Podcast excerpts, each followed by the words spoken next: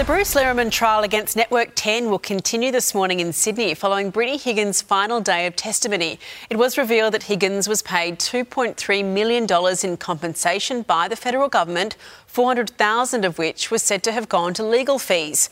10 is expected to call further witnesses for its truth defence today.